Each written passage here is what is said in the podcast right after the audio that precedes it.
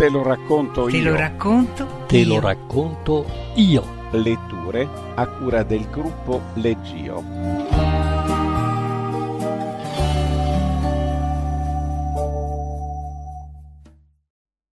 Da Se hai bisogno chiama di Raymond Carver. Se hai bisogno chiama.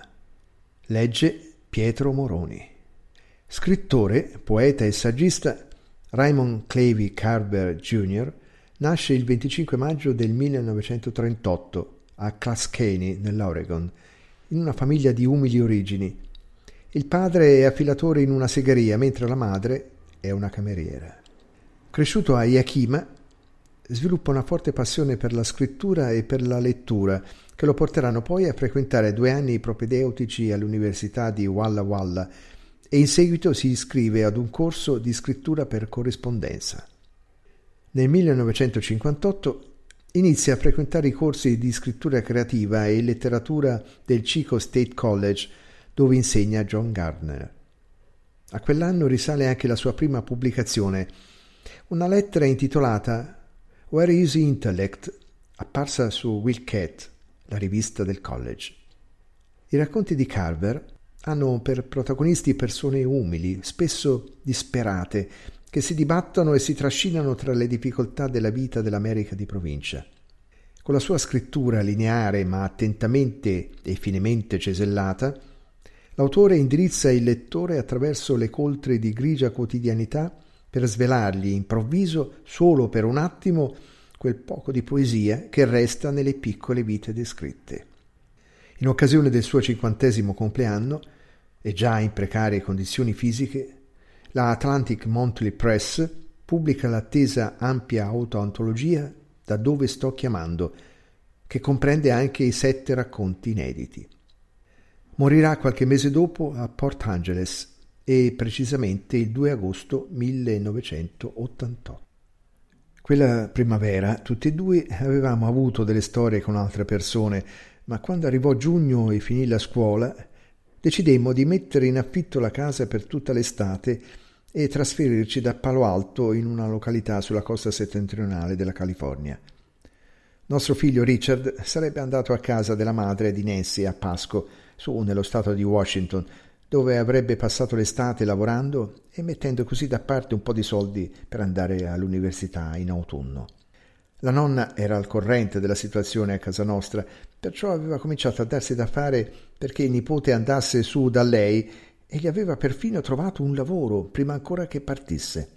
Aveva parlato con un suo amico che aveva una fattoria ed era riuscita a strappargli la promessa di un lavoro per Richard. Imballare fieno e costruire recinti. Lavori duri, ma Richard non vedeva l'ora di cominciare. Prese il pullman la mattina dopo la cerimonia della consegna del diploma. Lo portai alla stazione, parcheggiai, lo accompagnai dentro e rimasi con lui fino a quando annunciarono la partenza del pullman. Sua madre l'aveva già abbracciato stretto e baciato, aveva pianto e gli aveva dato una lunga lettera da consegnare alla nonna appena arrivato. Ora era rimasta a fare gli ultimi preparativi prima della nostra partenza e ad aspettare la coppia che avrebbe abitato a casa nostra. Acquistai il biglietto per Richard, glielo diedi e ci sedemmo ad aspettare su una delle panchine della stazione dei pullman. Per strada avevamo discusso un po' della situazione. Tu e mamma divorziate? aveva chiesto. Era sabato mattina e non c'era molto traffico in giro. No, se possiamo evitarlo, gli ho detto. Non vogliamo divorziare. È per questo che ce ne andiamo da qui e abbiamo intenzione di non vedere nessuno quest'estate. È per questo che abbiamo affittato casa qui e preso quella sua Eureka. Ed è per questo che stai andando via tu, direi. Anche per questo, perlomeno, senza contare che tornerai a casa pieno di soldi. No, non vogliamo divorziare. Vogliamo starcene soli tutta l'estate e vedere se è possibile aggiustare le cose. Ma tu le vuoi ancora bene alla mamma? disse. A me lei ha detto che ti vuol bene. Ma certo che le voglio bene, risposi. Oramai dovresti saperlo, solo che abbiamo avuto la nostra parte di casini e di responsabilità pesanti, come tutti del resto, e ora ci serve un po' di tempo per stare da soli e sistemare le cose. Non ti preoccupare per noi, vai su dalla nonna e cerca di passare una bella estate, lavora sodo e metti da parte i soldi. Però prendila pure come una vacanza, approfittane per andare a pesca più che puoi. Quelle parti si pesca bene. E si fa sci d'acqua, disse. Voglio imparare a fare sci d'acqua. Io non ci ho mai provato, dissi. Fanne un po' anche per me, eh? Rimanemmo seduti lì nella stazione dei pullman lui si mise a sfogliare l'annuario della scuola mentre io tenevo in grembo il giornale. Poi fu annunciato il suo pullman e ci alzammo in piedi. Lo abbracciai e gli dissi Non ti preoccupare, capito? Eh, dove ce l'hai il biglietto? Lui si tastò la tasca della giacca e poi prese la valigia. Lo accompagnai fino alla fila dei passeggeri sulla banchina, lo abbracciai di nuovo, gli diedi un bacio su una guancia e lo salutai. Arrivederci, papà, disse. Poi si voltò per non farmi vedere le lacrime. Tornai a casa, dove le valigie e gli scatoloni erano già allineati in soggiorno. Nancy era in cucina a bere caffè con la giovane coppia che aveva trovato per stare in casa nostra durante l'estate. Io li avevo già conosciuti qualche giorno prima, Jerry e Liz, due dottorandi in matematica, ma ci stringemmo la mano di nuovo. Poi presi anch'io il caffè che Nancy mi versò Restammo seduti al tavolo a bere caffè mentre Nancy finiva di stilare l'elenco delle cose cui fare attenzione o da fare a un certo punto del mese, il primo o l'ultimo giorno di ogni mese, dove avrebbero dovuto inoltrarci la posta, eccetera, eccetera. Aveva la faccia tesa. Il sole attraversava le tende e inondava il tavolo a mano a mano che la mattinata procedeva. Alla fine sembrò che ogni dettaglio fosse sistemato li lasciai in cucina e cominciai a caricare le nostre cose in macchina. La casa dove andavamo era mobiliata. C'era tutto, comprese le stoviglie e gli utensili di cucina, perciò non avevamo bisogno di portarci dietro molta roba, solo l'essenziale. Ero già stato ad Eureka, sulla costa settentrionale della California, 500-600 km a nord di Palo Alto, tre settimane prima, e avevo preso in affitto la casa. C'era andato insieme a Susan la donna con cui avevo una relazione allora. Ci eravamo fermati tre notti in un motel di periferia, mentre scorrevo i giornali facevo il giro delle agenzie immobiliari. Lei era presente quando firmai l'assegno per i tre mesi di affitto. Più tardi, nel motel, sdraiata a letto con una mano sulla fronte, Susan mi disse: Sai, invidio tua moglie. Sì, invidio Nancy. Si sente sempre parlare dell'altra donna e di come la moglie in carica ha tutti i privilegi e il coltello dalla parte del manico, ma non ho mai fatto molto caso a questi discorsi prima, ne li capivo. Adesso capisco e la invidio. Invidio la vita che farà con te in quella casa quest'estate. Vorrei tanto esserci al suo posto. Vorrei tanto che si trattasse di noi due. Oh, quanto vorrei che si trattasse di noi due. Mi sento uno schifo. Così ha detto. Io le ho accarezzato i capelli. Nancy era una donna alta, dalle gambe lunghe, con i capelli e gli occhi castani e uno spirito generoso. Solo che negli ultimi tempi scarseggiavamo entrambi sia in spirito che in generosità. L'uomo con cui si vedeva era un mio collega, divorziato, un damerino, sempre in giacca e cravatta, un tizio dai capelli brizzolati che beveva troppo, tanto che a detta di alcuni dei miei studenti a volte in classe gli tremavano le mani. Lui e Nancy si erano imbarcati in quella storia a una festa durante le vacanze, non molto tempo dopo che Nancy aveva scoperto la mia di storia. A distanza di tempo sembra tutto così volgare e prevedibile, forse perché lo era, volgare e prevedibile, ma quella primavera era quello che era e basta e ci stava consumando tutte le energie e la concentrazione a scapito del resto. Verso la fine di aprile cominciamo a pensare di affittare la casa e di andarcene da qualche parte per l'estate, noi due soli, per vedere di riaggiustare le cose, se era possibile. Di comune accordo stabilimmo che in quel periodo non avremmo né telefonato né scritto né ci saremmo tenuti in contatto in altro modo con i rispettivi amanti. Così organizzammo le cose per Richard, Nancy trovò la coppia che si sarebbe presa cura della casa e io consultai una mappa e andai a nord di San Francisco, dove trovai Eureka, è un'agenzia immobiliare disposta ad affittare per l'estate una casa mobiliata a una rispettabile coppia sposata di mezza età. Credo addirittura di aver usato l'espressione seconda luna di miele, che Dio mi perdoni, parlando con l'agente immobiliare mentre fuori in macchina Susan stava fumando una sigaretta e le giucchiava opuscoli turistici. Finì di caricare borse, valigie e scatoloni nel bagagliaio e sul sedile posteriore mentre Nancy scambiava un ultimo saluto con la coppia sotto la veranda. Strinse le mani ai due, si voltò e venne verso la macchina. Io li salutai con la mano e loro ricambiarono. Nancy salì e chiuse la portiera. Andiamo, mi disse.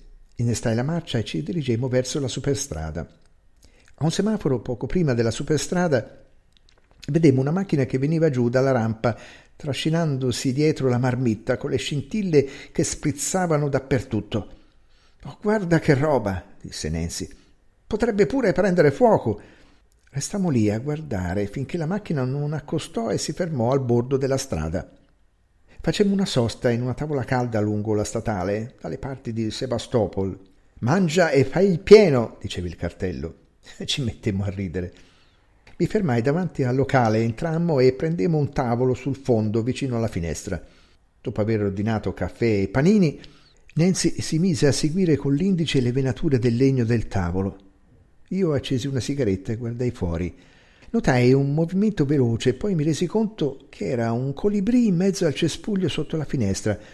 Muoveva le ali così rapidamente che sembravano fuori fuoco e continuava ad affondare il becco in un fiore del cespuglio. Guarda, Nancy! esclamai. C'è un colibrì! Ma proprio in quell'istante il colibrì volò via. E così, quando Nancy si voltò a guardare, disse: Dov'è? Non lo vedo. Era lì un attimo fa, dissi. Guarda, eccolo. Mi sa che è un altro, però. È un colibrì diverso. Rimanemmo a osservare il colibrì fino a quando la cameriera non ci portò l'ordinazione e l'uccellino, vedendolo arrivare, volò via e sparì dietro l'edificio. Beh, mi pare un buon segno, dissi. I colibrì. Si dice che portino fortuna, i colibrì. L'ho sentito dire anch'io, disse Nancy. Non mi ricordo dove, ma l'ho sentito dire. Beh, disse, di fortuna ne abbiamo proprio bisogno, non ti pare? Sono un buon segno, dissi. Sono contento che ci siamo fermati qui. Lei annuì. Rimase un attimo a pensare, poi diede un morso al panino. Arrivammo ad Eureka poco prima che facesse buio. Passammo accanto al motel sulla statale dove io e Susan ci eravamo fermati per quelle tre notti due settimane prima. Poi uscimmo e prendemmo una strada secondaria su per una collina che dominava la città. Avevo le chiavi della casa in tasca. Proseguimmo per un paio di chilometri al di là della collina finché arrivammo ad un piccolo incrocio con una pompa di benzina e un alimentari. Oltre la valle davanti a noi c'erano montagne boscose e pascoli tutto intorno. In un campo dietro la pompa di benzina del bestiame brucava l'erba. Bella la campagna qui, osservò Nancy. Sono impaziente di vedere la casa. Ah, ci siamo quasi, risposi. È in fondo a questa strada, dissi. Alla fine della salita. Ah, eccoci, dissi poco dopo e imboccai un lungo viale bordato da siepi. Siamo arrivati, che te ne pare? Avevo fatto la stessa domanda a Susan quando io e lei ci eravamo fermati in mezzo al viale. Carina, disse Nancy, proprio carina, sul serio. Scendiamo. Ci fermammo qualche minuto sul prato davanti a guardarci attorno. Poi salimmo sulla veranda. Aprì la porta d'ingresso e accesi le luci. Facemmo il giro della casa. C'erano due piccole camere da letto, un bagno, un soggiorno mobiliato, un po' all'antica, con il caminetto e una grande cucina con vista sulla valle. Beh, ti piace? le chiesi. Devo dire che è un posto meraviglioso, disse Nancy con un gran sorriso. Sono contenta che l'hai trovato. Sono contenta che siamo qui. Aprì il frigo e passò un dito sul piano della cucina. Grazie a Dio sembra abbastanza pulito. Non dovrò mettermi a pulire. Ci sono perfino le lenzuola pulite nei letti, dissi. Ho controllato io stesso, tanto per essere sicuro. Qui sono abituati ad affittarla così. Ci sono perfino i cuscini, con federe e tutto. Dovremmo comprare della legna d'ardere, disse. Eravamo in piedi in mezzo al soggiorno. Ci verrà voglia di accendere il fuoco in serate come questa. Alla legna ci penso io domani, dissi. Poi possiamo andare a far spesa e a dare un'occhiata alla città. Lei mi guardò e disse: Sono contenta che siamo qui. Anch'io, dissi. Allargai le braccia e lei mi si avvicinò. La strinsi. La sentivo fremere. Le sollevai il viso e la baciai su tutte e due le guance. Nancy, le dissi, sono contenta che siamo qui, ripeté. Passammo i giorni seguenti a sistemarci, girammo per Eureka guardando le vetrine dei negozi, facemmo passeggiate nei pascoli dietro casa fino ad arrivare ai boschi. Andammo a fare provviste e trovai un annuncio sul giornale che offriva legna da ardere in vendita e così chiamai. Uno o due giorni dopo due giovanotti con i capelli lunghi ci portarono un furgone di legna lontano e ne fecero una catasta sotto la tettoia per le macchine. Quella sera, dopo cena, ci sedemmo davanti al caminetto a bere caffè, discutendo dell'eventualità di prenderci un cane. Però non voglio un cucciolo, disse Nancy, di quelli che bisogna stargli dietro a pulire o che si rosicchiano le cose. Che ce ne faremmo? Però sì, un cane mi piacerebbe tenerlo. È tanto tempo che non abbiamo un cane. Mi sa che in un posto così lo riusciremmo a tenere un cane. E quando torniamo alla fine dell'estate? dissi. Poi riformulai la frase. E che ne pensi di tenere un cane in città? Mm, vedremo. Nel frattempo cerchiamoci un cane. Uno adatto. Come faccio a sapere cosa voglio finché non lo vedo? Possiamo leggere gli annunci e andare giù al canile se necessario. Anche se continuammo a parlare di cani per diversi giorni e quando passavamo in macchina indicavamo quelli che vedevamo nei giardini delle case e che dicevamo ci sarebbero piaciuti, alla fine non se ne fece niente e non prendemmo nessun cane. Nancy chiamò sua madre e le diede il nostro indirizzo e il numero di telefono. Richard lavorava e sembrava contento, disse la madre. Anche lei stava bene. Sentì Nancy che diceva Anche noi stiamo bene, questo posto è un'ottima medicina. Un giorno, verso la metà di luglio, mentre percorrevamo in macchina la statale costiera, da un'altura scorgemmo alcune lagune separate dal mare da banchi di sabbia. C'era gente che pescava a riva e due barchette in mezzo all'acqua. Accostai al bordo della strada e mi fermai. Andiamo a vedere cosa stanno pescando, dissi. Magari ci potremmo procurare un po' di attrezzatura e pescare anche noi. Sono anni che non peschiamo, disse Nancy. Da quando Richard era ancora piccolo e siamo andati in campeggio vicino al monte Shasta, te lo ricordi? Certo che me lo ricordo, dissi, e mi sono anche appena ricordato che mi manca tanto andare a pesca. Andiamo laggiù a vedere che cosa stanno pescando. Trote, rispose un tizio quando glielo chiesi. Trote tagliagola e trote iridate. Ci sono anche un po' di trote brune e qualche salmone. Arrivano qui d'inverno, quando il banco di sabbia si apre e quando a primavera si richiude, rimangono intrappolate. Questa è la stagione adatta per pescarle Oggi non ne ho presa ancora nessuna, ma domenica scorsa ne ho prese quattro, di una quarantina di centimetri. Il pesce più buono al mondo, e lottano a morte prima di arrendersi. Quei tizi in barca ne hanno prese diverse oggi, mentre io eh, finora niente. E per esca cosa usa? gli chiese Nancy. Ho di tutto, rispose il tizio. Vermi, uova di salmone, chicchi di gran turco. Basta gettarli lì e lasciarli posare sul fondo dargli un po' di filo e tenere d'occhio la lenza. Rimanemmo lì un altro po' a guardare l'uomo che pescava e a guardare lo sciabordio delle barchette che andavano avanti e indietro nella laguna. Grazie, dissi al tizio, buona fortuna. Buona fortuna anche a voi, rispose lui. Buona fortuna a tutti e due. Sulla strada del ritorno in città ci fermammo in un negozio di articoli sportivi e comprammo licenze da pesca, canne economiche, molinelli, filo di nylon, ami, galleggianti, piombini e un cestino di vimini. Decidemmo di andare a pescare la mattina dopo. Ma quella sera, dopo che avevamo cenato e lavato i piatti e io avevo preparato il fuoco nel caminetto, Nancy scosse la testa e disse che non avrebbe funzionato. Perché dici così? le chiesi. Cos'è che puoi dire? Voglio dire che non può funzionare. Guardiamo in faccia la realtà. Scosse di nuovo la testa. E non mi va neanche di andare a pescare domani mattina non voglio nemmeno un cane. No, niente cani. Mi sa che ho voglia di andare su a trovare mia madre e Richard, da sola. Voglio star sola. E mi manca Richard, disse, scoppiando a piangere. Richard è mio figlio, il mio bambino, aggiunse, che ormai è grande e se ne andrà presto. Mi manca tanto. E Del? Ti manca tanto anche Del Schroeder? dissi. Il tuo amichetto ti manca, eh? Stasera mi mancano tutti, disse. Mi manchi perfino tu. È un pezzo ormai che mi manchi. Mi sei mancato tanto che ormai è come se ti fossi perso. Non so come spiegarlo. Ti ho perso. Non sei più mio. Nancy, dissi io.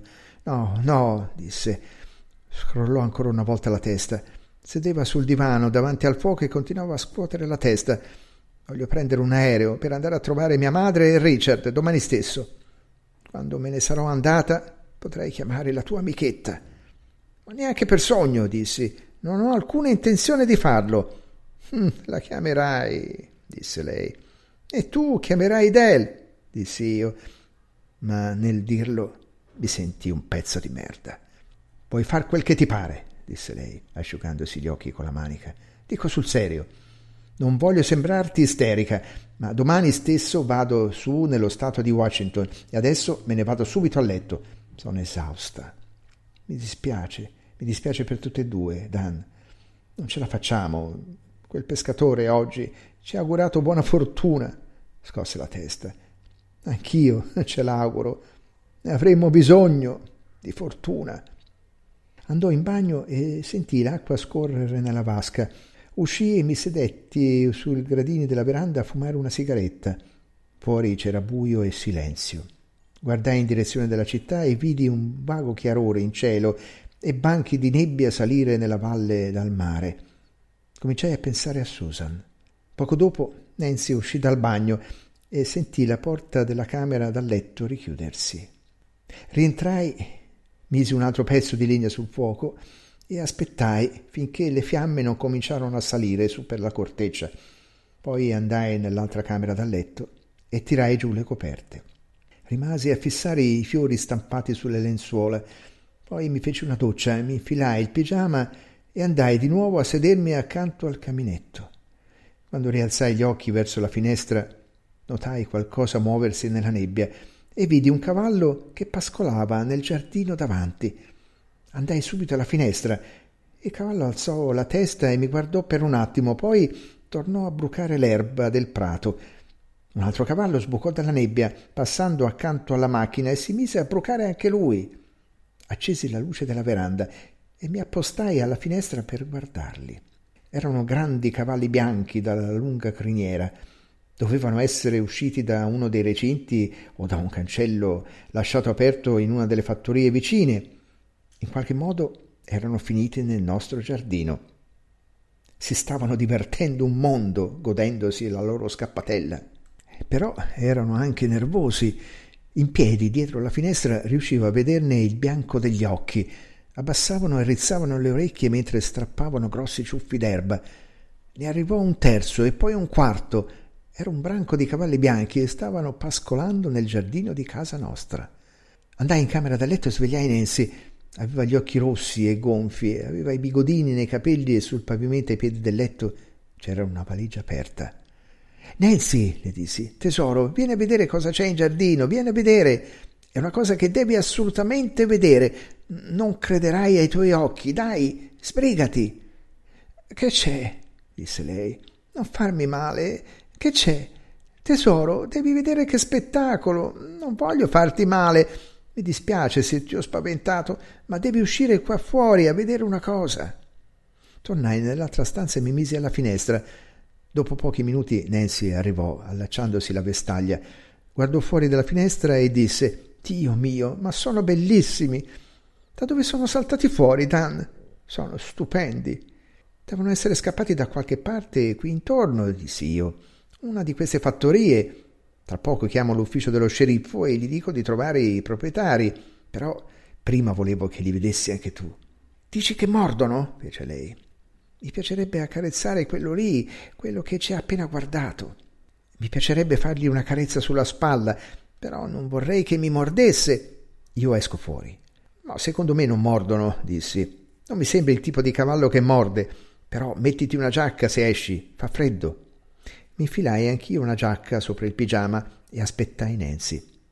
Poi aprì la porta e uscimmo nel giardino invaso dai cavalli. Alzarono tutti la testa e ci guardarono. Poi due di loro tornarono a brucare l'erba.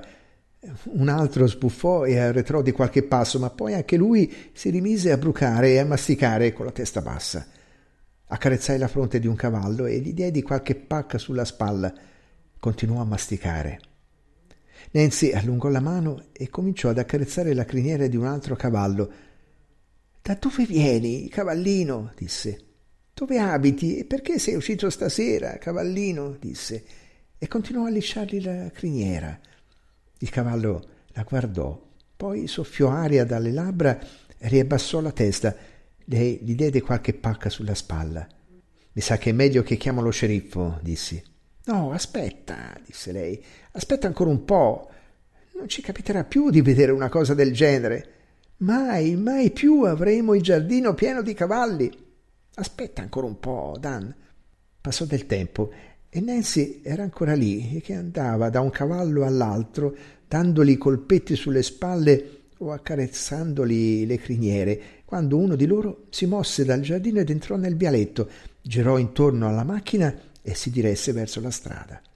A quel punto mi resi conto che era ora di telefonare.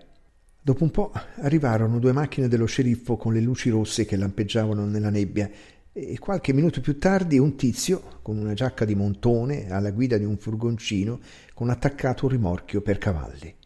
A quel punto i cavalli cominciarono a imbizzarrirsi e cercarono di scappare e il tizio con il rimorchio tirò una bestemmia e cercò di accalappiare il collo di un cavallo con una corda.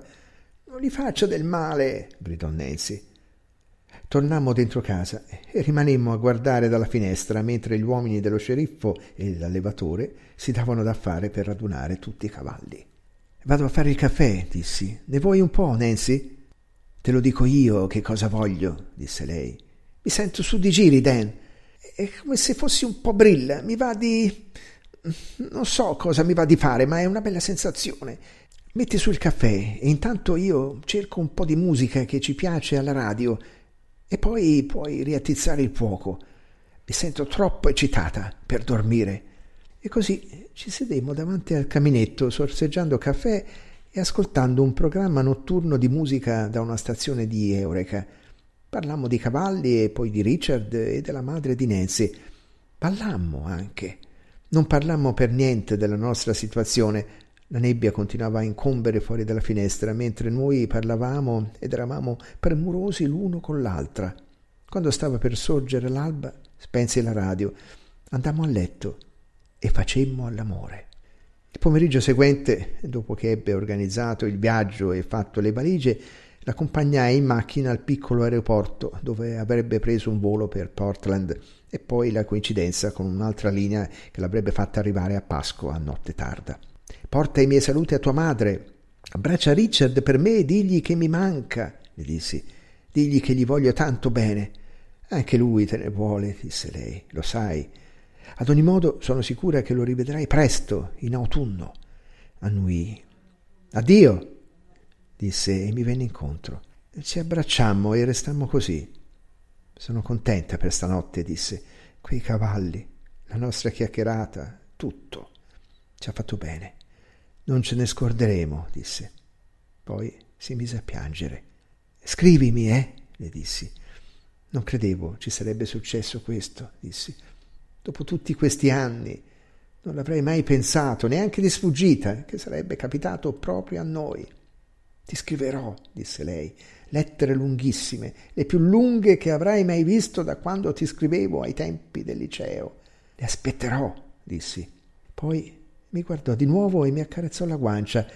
Quindi si voltò e si avviò sulla pista verso l'aereo.